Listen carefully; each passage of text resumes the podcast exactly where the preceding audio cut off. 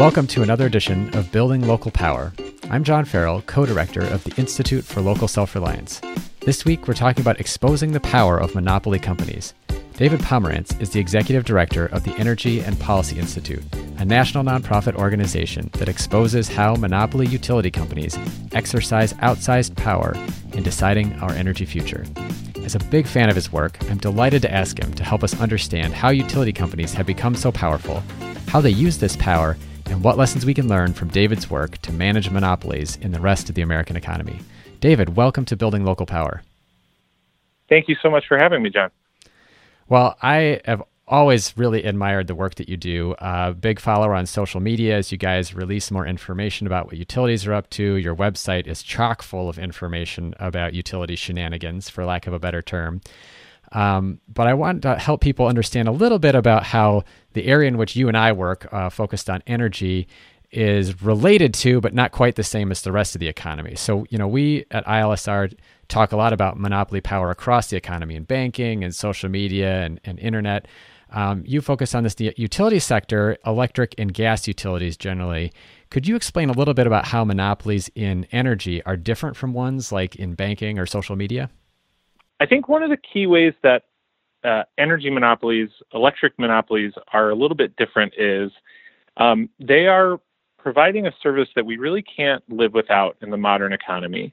So, just as an example, if you are fed up with Facebook's practices as a monopoly, you don't like some of their maybe political spending, uh, or you don't like things that, that Facebook is doing to control the, the market uh, of social media, you can always delete your account on Facebook.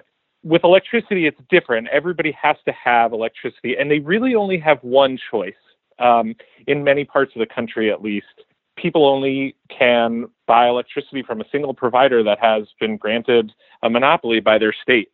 Um, because of that, um, it's really important that those those monopolies are you know, tightly regulated by by the government to make sure that they're providing electricity at fair prices, to make sure that they're not doing too much harm to the environment or the climate.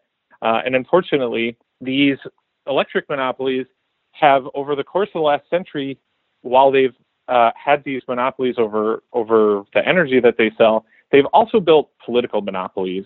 And so, in in most states, the monopoly electric utilities are some of the most powerful political players in that state. Um, they control uh, many of the levers of government, um, almost like puppeteers. And that makes it really hard for them to be effectively regulated in the public interest. Well, it's really helpful because I think many people don't realize that a lot of the monopolies we have, a lot of the big corporations kind of were built up through acquisitions and uh, mergers and buyouts and you know competing with other businesses until they just got really big. Although of course as we also talk about the federal government and state governments has often have given them permission to grow large by approving those mergers. But at least they they began by competing and this is obviously different here. Um, so we know that in the energy business, you know, thanks to this description, that utilities generally have minimal or no competition, uh, and obviously that could be very profitable for them. Uh, you sort of alluded to this already in terms of political power. Could you give us an example of how a utility can use that profitability and protection from competition to block competitors, to block uh, other folks from being able to compete in this market? the example that's probably most in the news these days that your listeners might be most familiar with is how utilities have blocked their customers um, from uh, turning toward rooftop solar power. I should say, you know, historically, there was probably a time in the in the beginning of the last century where it actually did make sense for utilities to have um, monopolies over over parts of the electric grid. Certainly over um, you know, building the poles and wires as the electricity grid was building out.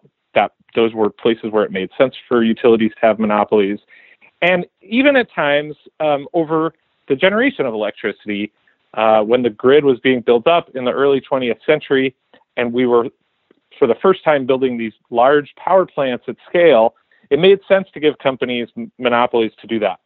But now we're in a world in the 21st century where everything is totally different. And now having these companies build these massive power plants with huge risks of cost overruns, at, which, by the way, happen to be absolute killers for, for our climate, that's not only environmentally problematic, it's no longer the, the most cost effective way to do things. And we have had this amazing technological revolution where customers have a host of new technologies at their fingertips that they can adopt. The, the, most obvious one is rooftop solar, but there's also energy efficiency and ways that customers can, you know, control when they use electricity. Unfortunately, these these incumbent um, big electric monopolies um, they see all that as a threat. One great example of that is in the sunny state of Arizona, a, a natural place for um, rooftop solar and local solar to grow really quickly. And you know, starting about 10 years ago, it was growing really quickly, and that uh, became incredibly scary to a company called Arizona Public Service, which is um, the biggest investor-owned monopoly electric utility in Arizona. APS is one of those companies, like I mentioned before, that has done an incredibly effective job at really buying up the entire political ecosystem of Arizona. Um, the governor of Arizona, many of the state's legislators, elements of, of both parties, unfortunately, the Republican and Democratic parties of Arizona, and uh, APS's direct regulators, the Public Utility Commission in Arizona, are all uh, deeply indebted to the company's campaign contributions and the various ways that it has exerted influence over the state's political system. And when this solar threat started to rear its head and, and scare the executives at APS, a few years ago they took action and they appealed to their regulators in the PUC called the Arizona Corporation Commission and asked them to change the way people pay their electricity rates in ways that would make rooftop solar less economic. It was very contentious, but because of the political dominance that this company enjoys, they were able to get that change through. And unfortunately, we saw rooftop solar adoption rates really fall off a cliff after those changes happened. So that's one of those examples where, unfortunately, you know, we have this amazing new technology um, in distributed solar. It can save people money on their bills. Um, it can help protect the environment and the climate by avoiding the need for these companies to build more polluting gas plants and and um, you know making it easier for them to shut down coal plants sooner. And um, as as you know, John, and have done amazing work to document, it can help grow local economies. Um, but unfortunately, you know, there are these uh, very powerful companies who see that technology as a threat, and so they have done everything they can to stifle that competition to protect their the profit margin for um, their investors on Wall Street. I was interested in you maybe giving a couple other examples so people can understand the full scope of this. So one of this is around competitive technology, but we also have issues with existing power plants, so old power plants that have been operating for a long time. Uh, and there's some pretty crazy stuff going down in Ohio right now uh, around old power plants. I was hoping you could explain a little bit there because there's a couple things I find interesting. One is you have these large power plants that the utility is looking for subsidies for, but you also have this funny layer of the market was competitive for a while. Like the state decided to make the marketplace more competitive. And at first, utilities really liked that. And then as it actually became a competitive market and profit margins went down, now they seem to be going back and begging for monopoly protection again. Can you just describe a little bit about what's going on in Ohio for folks who might not be familiar? I think you put that really well, John. You know, a lot of these companies um, like to talk about the value of competition and um, free markets until the free markets turn against them. And then um, pretty quickly they start talking, you know, frankly, in ways that sound a lot more like socialism than, than free market ideology um, or, or sort of a command and control economy. And so that's really what's happened in Ohio. Um, there's a company called First Energy, uh, which has seen unbelievable financial struggles in recent years. It actually um, spun off part of itself, which filed for uh, Chapter 11 bankruptcy recently. The reason for its economic problems is that they made some big bets on types of, of power generation, including um, burning coal and um, you know their existing nuclear power plants that turns out are no longer the cheapest way to make electricity, and, and increasingly it's not really even close. Um, you know they've been they've been beaten by gas and um, more recently are getting crushed, particularly in the Midwest, by wind energy. And then on top of all that, you know, the the entire economy, and this, and uh, Ohio is certainly a part of this, is getting more efficient, which means people are using less electricity to do the same things, which is good. It saves homes and businesses money across the economy. Um, but it does mean that some of those existing power plants that companies like First Energy are running um, start coming under pressure. And so that's what's happened there. And, you know, First Energy is another company with a, a lot of political power. Um, it has contributed lots of money in the most recent gubernatorial election in Ohio. Um, the CEO of First Energy spent lavishly on the campaign and inauguration of the current governor of Ohio, who obviously has a lot of say over these matters. Um, and so now, what First Energy is trying to do is get itself a bailout. So the company is trying to get a law passed in Ohio that would, um, you know, essentially rob money from its from Ohioans' electric bills every month to the tune of hundreds of millions of dollars statewide. That would just basically be a direct transfer of wealth from the people of Ohio to uh, First Energy. Now, nominally, that money is to keep uh, a couple of nuclear plants online that are not doing well in the marketplace.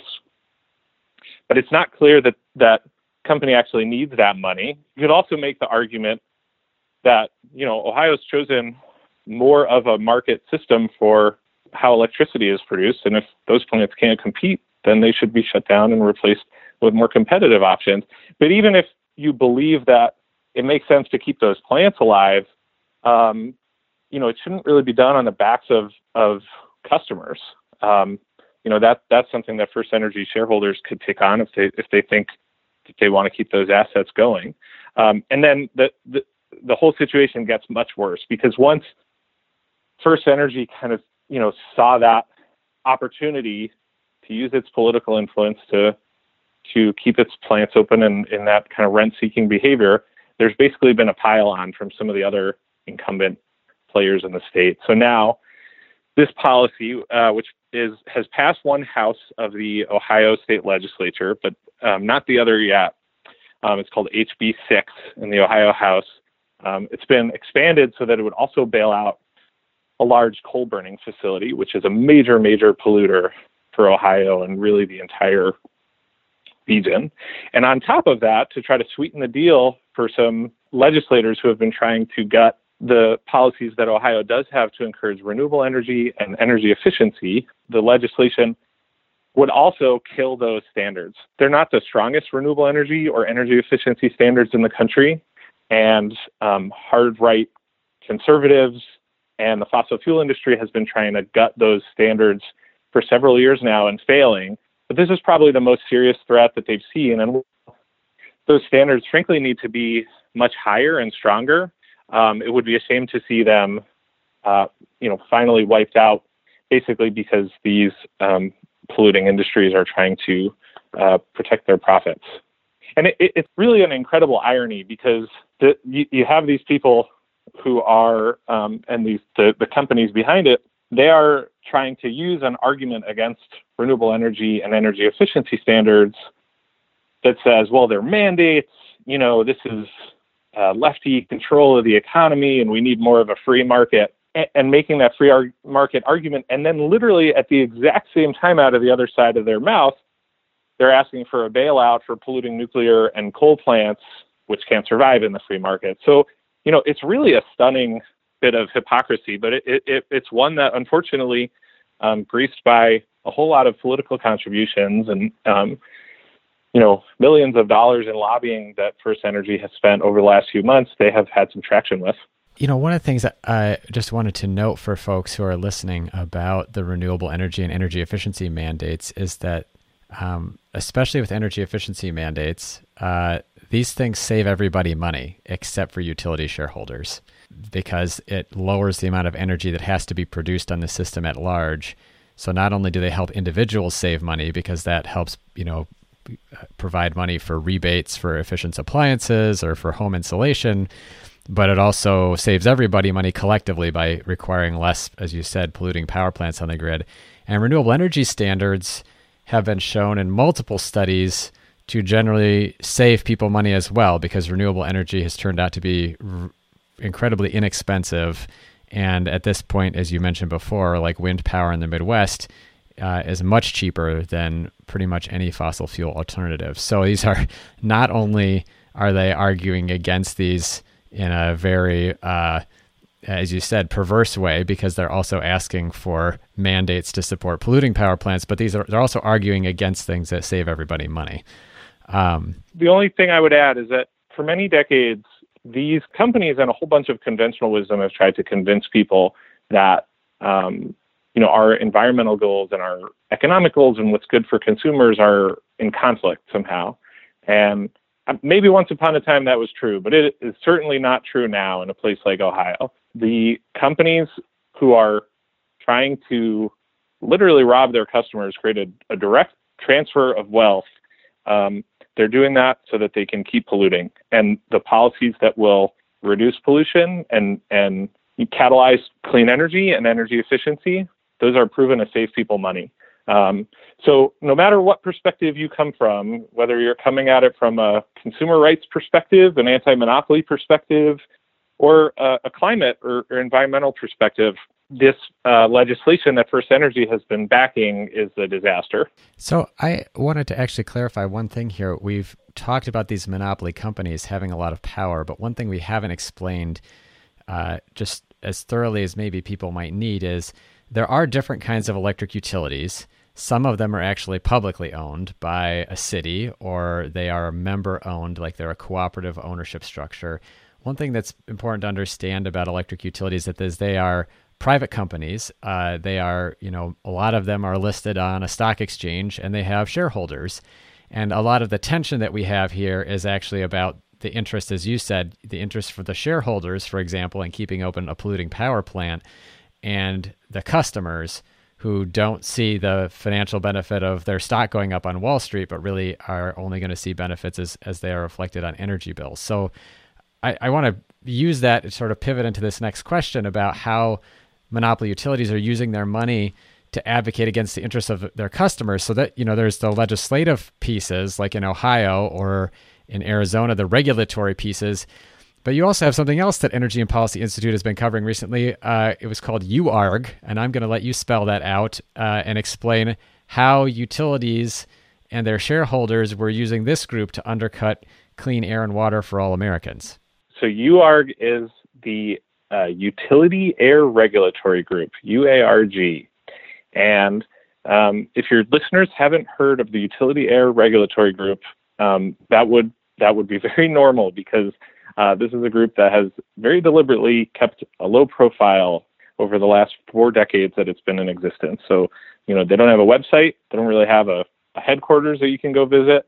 Um, what the Utility Air Regulatory Group does is it is a, a group of lawyers who represent a whole host of electric utilities, uh, mostly investor-owned electric, electric utilities, like you just mentioned, John. Although there are um, a couple of uh, other kinds of utilities in there, and uh, or, or that were in there. Uh, uh, it's a bit of a spoiler alert, but um, the Utility Air Regulatory Group thankfully disbanded in scandal in, in the last month actually, and I'm happy to kind of walk through what led to that. Um, but maybe I'll, I'll go back to the beginning. So the Utility Air Regulatory Group was formed by utilities in the late 1970s with basically one express purpose. Um, it was formed after Congress passed the Clean Air Act, which is designed to protect Americans' health and safety from air pollution. And uh, that was a scary thing for utilities who thought it might um, you know limit their ability to to build uh, the kinds of power plants and, and other infrastructure that they make profit on.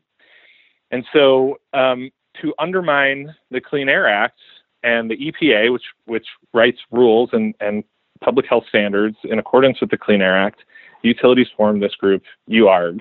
And for the last four decades, UARG has very quietly existed in the shadows, trying to undermine and attack uh, the Clean Air Act and the EPA's uh, enforcement of the Clean Air Act. Some of the kinds of things they do is includes um, mainly litigation.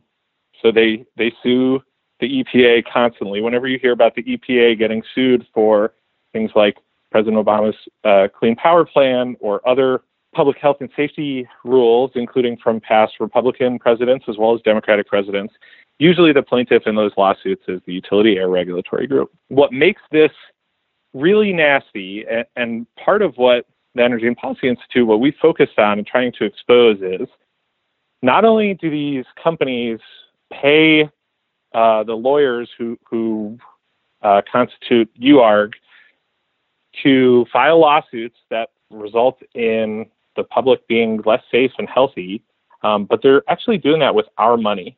Um, so I'll, I'll, give an example. One of the rules that Utility Air Regulatory Group has tried to kill um, is commonly known as the mercury rule, and it, it basically exists to keep mercury that's emitted when we burn coal out of our water and the fish we eat and, and our air. And the reason that's important is mercury is a really powerful neurotoxin.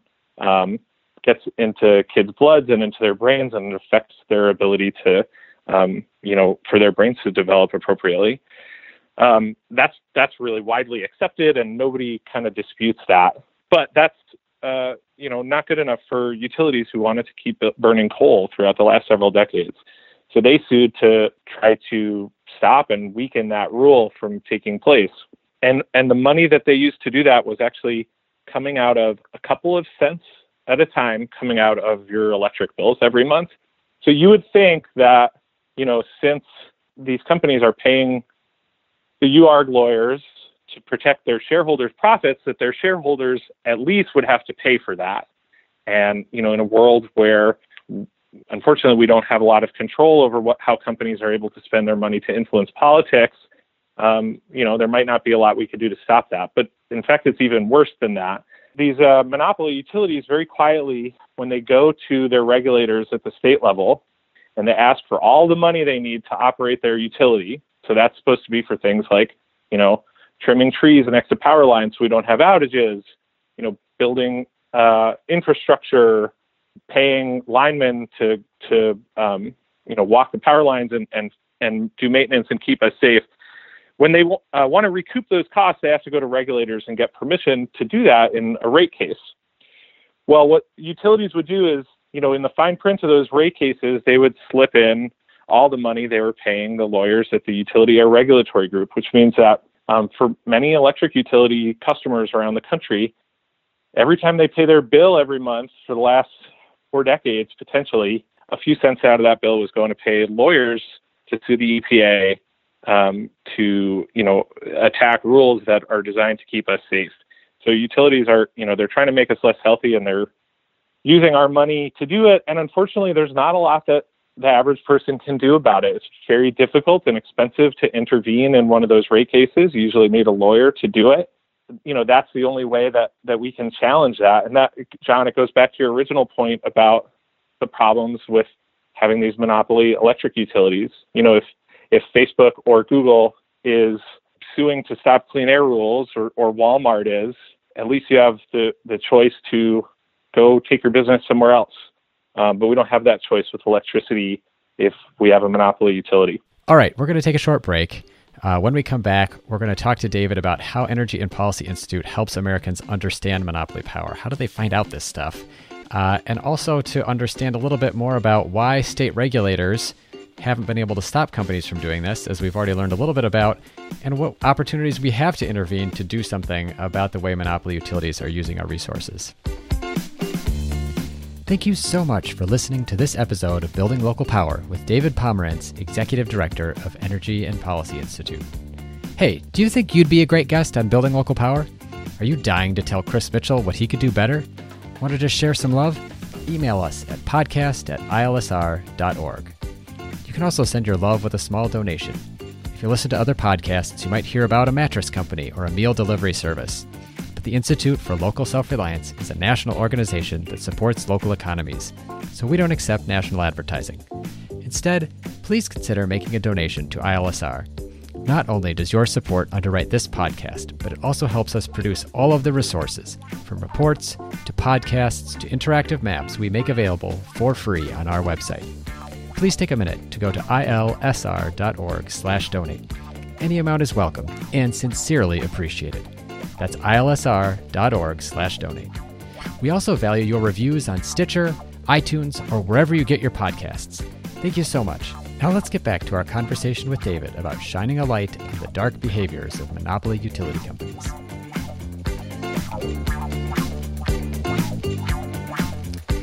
Okay, we're back. David, let's talk a little bit about what Energy and Policy Institute does to help Americans understand monopoly power. How do you find out all this stuff about UARG or whatever these secretive groups that utilities are part of, or the way that they are spending their money or our money uh, to undercut this stuff? How does Energy and Policy Institute understand this?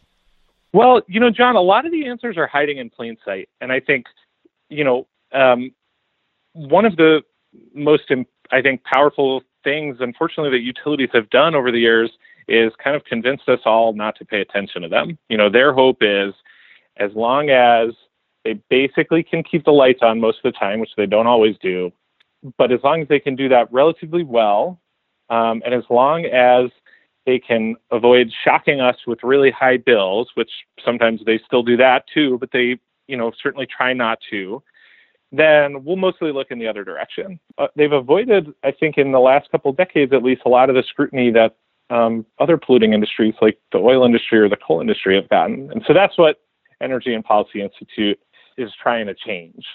Even though the the regulators that are supposed to make sure they are not gouging customers and hurting the environment don't always get everything right. Um, in the process, they do require utilities to put a whole lot of stuff on paper. And one of the things we do is, you know, comb through that and try to find examples of where utilities are are um, hurting people, hurting their customers, hurting the environment, um, and just try to translate that for people. You know, a lot of this stuff is is pretty wonky.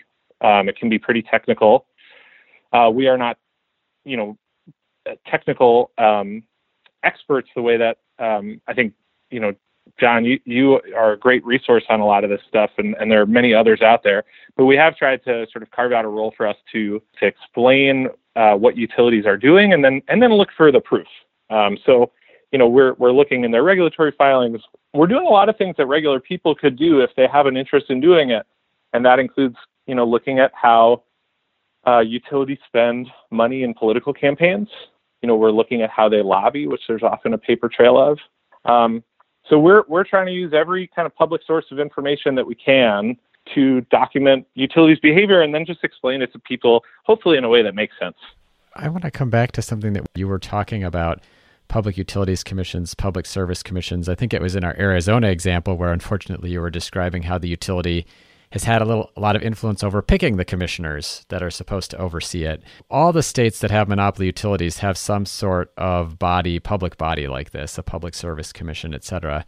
Why haven't these regulators stopped utilities from all these anti-customer practices? You know, for example, there was uh, a lot of uh, what EPI was covering, I think it was last year, was around Dominion Energy in Virginia, which has been up to any number of hijinks around uh, not refunding money to customers. And then when they were supposed to refund money, I think they said something like, well, how about instead of refunding it, we'll just spend it again and make a profit on it a second time? Why aren't people at the Virginia Public Utilities Commission or Public Service Commission stopping this kind of behavior? The first thing that people need to understand is in their state how those uh, public utility commissioners are chosen.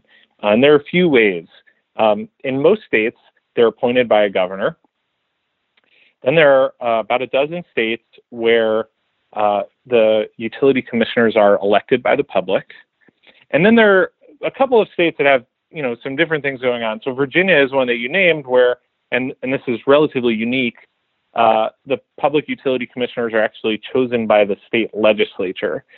And to your example, unfortunately, over the years, Dominion has, for many years running, been the very top campaign contributor to legislators in Virginia. And that's writ large, but if you look at the leaders of the important committees in the Virginia legislature, Dominion just gives them has given them hundreds and hundreds of thousands of dollars um, to basically buy their compliance. And you know that puts a lot of pressure on those legislators when they go ahead and select a utility commissioner to make sure they're picking somebody that Dominion approves of and that Dominion thinks will help them with their profit. Um, but in all these places, you know, once you understand that, it does mean that people have a chance to do something about that.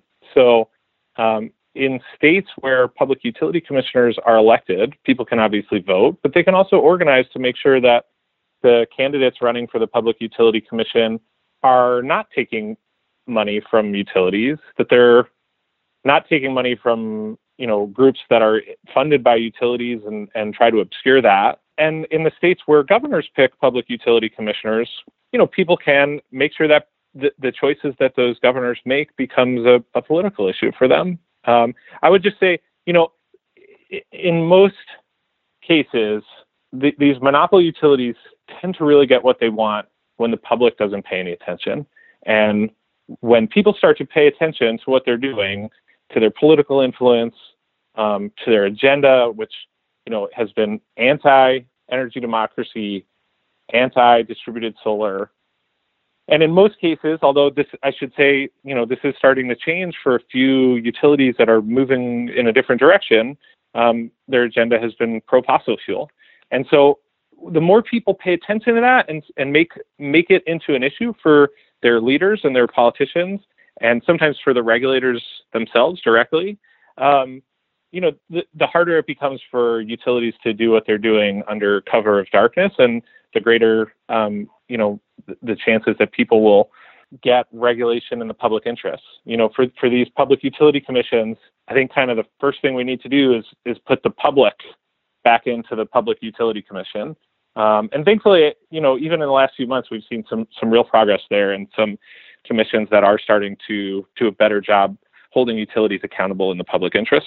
Do you have? I, I think David, it would be really nice to be able to share one of those examples here, so people get a sense for, hey, if I actually do something in this space, there is a precedent that uh, things will improve.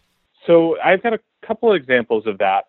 I mean, one is is in Arizona where um, they have an elected utility commission and a commission that has been really the epicenter of a whole lot of scandal over the last four or five years.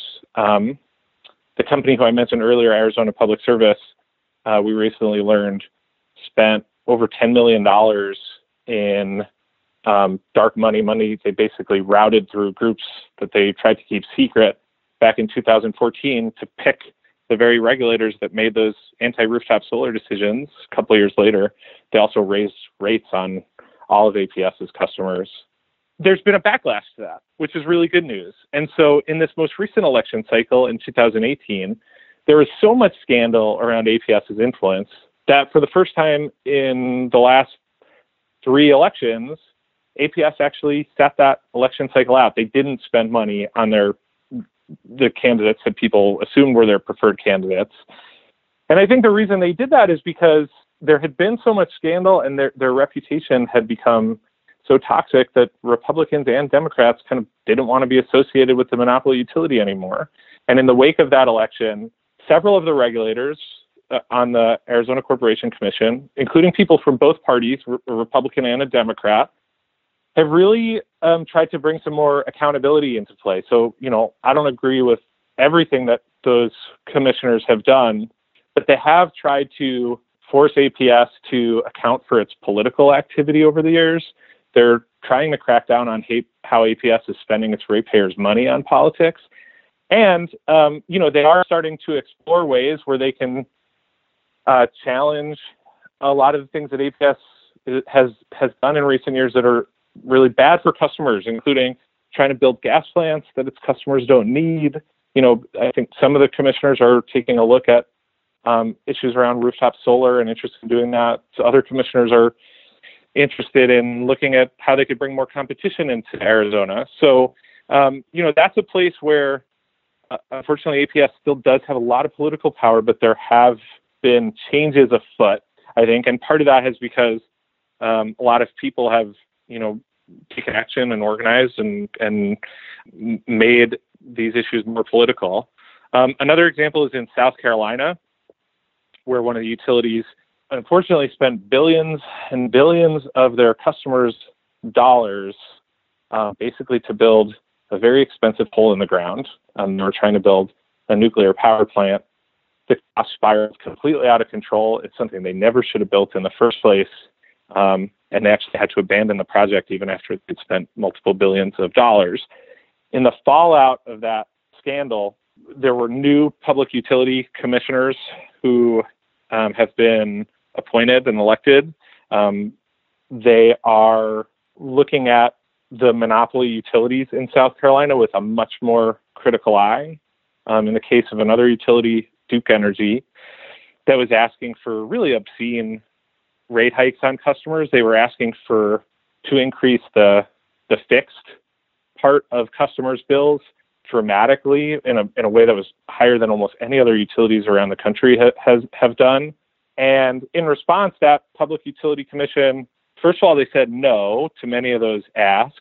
They also actually cut Duke Energy CEO's salary significantly, at least the amount of it that was paid by South Carolina ratepayers, in a way to, to send a signal to that company that some of the things they'd been doing in the past to try to take advantage of their customers were not going to work anymore under this new um, public utility commission. So we, we have seen, uh, you know, a number of uh, utility regulators around the country in the last few months who are really taking um, a more uh, critical approach and really, like I said before, trying to put the public interest back into the public utility commissions. Well, I was thinking as you were talking, David, about the work that you're doing, and it puts me in mind of the slogan the Washington Post has adopted in the last couple of years about democracy dies in darkness, and that a lot of what you're doing is uncovering the things uh, that have hidden in darkness, whether it's UARG or, or these other things. Um, you've already alluded to this a little bit in terms of what we can do about this. You, you know, you mentioned uh, paying attention, getting people to pay attention, holding politicians accountable for when they're involved in the appointment or election of the regulators that oversee utilities, whether that's gubernatorial candidates, uh, whether it's state legislatures, or in the case of many states where commissioners are elected. Um, do you have other suggestions for things that people should do in order to help confront this monopoly problem in the utility sector? I do. And I, I think I have a really what will hopefully be a very hopeful message for your listeners and, and fans of energy democracy uh, on this front in terms of what they can do. You know, there's a lot that is happening where, let's say, if you're if you if your concerns are driven by um, environmental concerns or climate change, which is you know why I come to this work. Um, you know, there's a lot that's happening in in Washington D.C. and in the Trump administration that is very concerning, obviously, and it can kind of be hard to know where to start. I mean, how do you have an influence over, as one person, over what's happening in Congress or in the White House? Um, I don't think that's always true, though, at the state level. So these public utility commissions, they're pretty sleepy. I mean, they they they meet all the time. The public does not always show up, and um, you know, call me naive, but I actually think if people are engaged in that process, what we've seen in recent months and years is that you actually you can make a big difference there. And so I have a couple pieces of advice. The first is just find out the basics about the Public Utility Commission in your state. Um, where is it? Who who serves on it? Uh, how are they appointed? And then look for ways that you can get involved. You know, this is this is um, can be hard stuff and somewhat technical. And I think it's probably not, uh, you know, the easiest thing in the world is one person to just get engaged in. But there are tons of groups. There are consumer advocacy groups. There are citizen utility boards. There are uh, many environmental groups that have ways of engaging in that public utility commission process. They can tell you when there are hearings that you can show up to to testify you know they can they can offer some guidance about how you can make a difference there. And I'll give one more plug about um, a very specific idea that we've seen really take off in the last year or so. John, you talked before about uh, Dominion Energy in Virginia, and that's one place where we've seen uh, one of the amazing responses to Dominion's political power has been a movement to ask uh, people running for office in Virginia um, to sign a pledge that they would not accept campaign contributions from uh, monopoly utilities. I mean, there are a lot of people who feel like uh, that our, our campaign finance system is generally broken and, you know, politicians probably shouldn't be taking money from any corporation. And I'm sympathetic to that view. But monopoly electric utilities is a great place to start. You know, these are they're monopolies. Like I said before, they're companies that people have no choice but to patronize. They have unbelievable political power right now. And, you know, they have really high stakes in terms of, um, you know, they're very heavily regulated.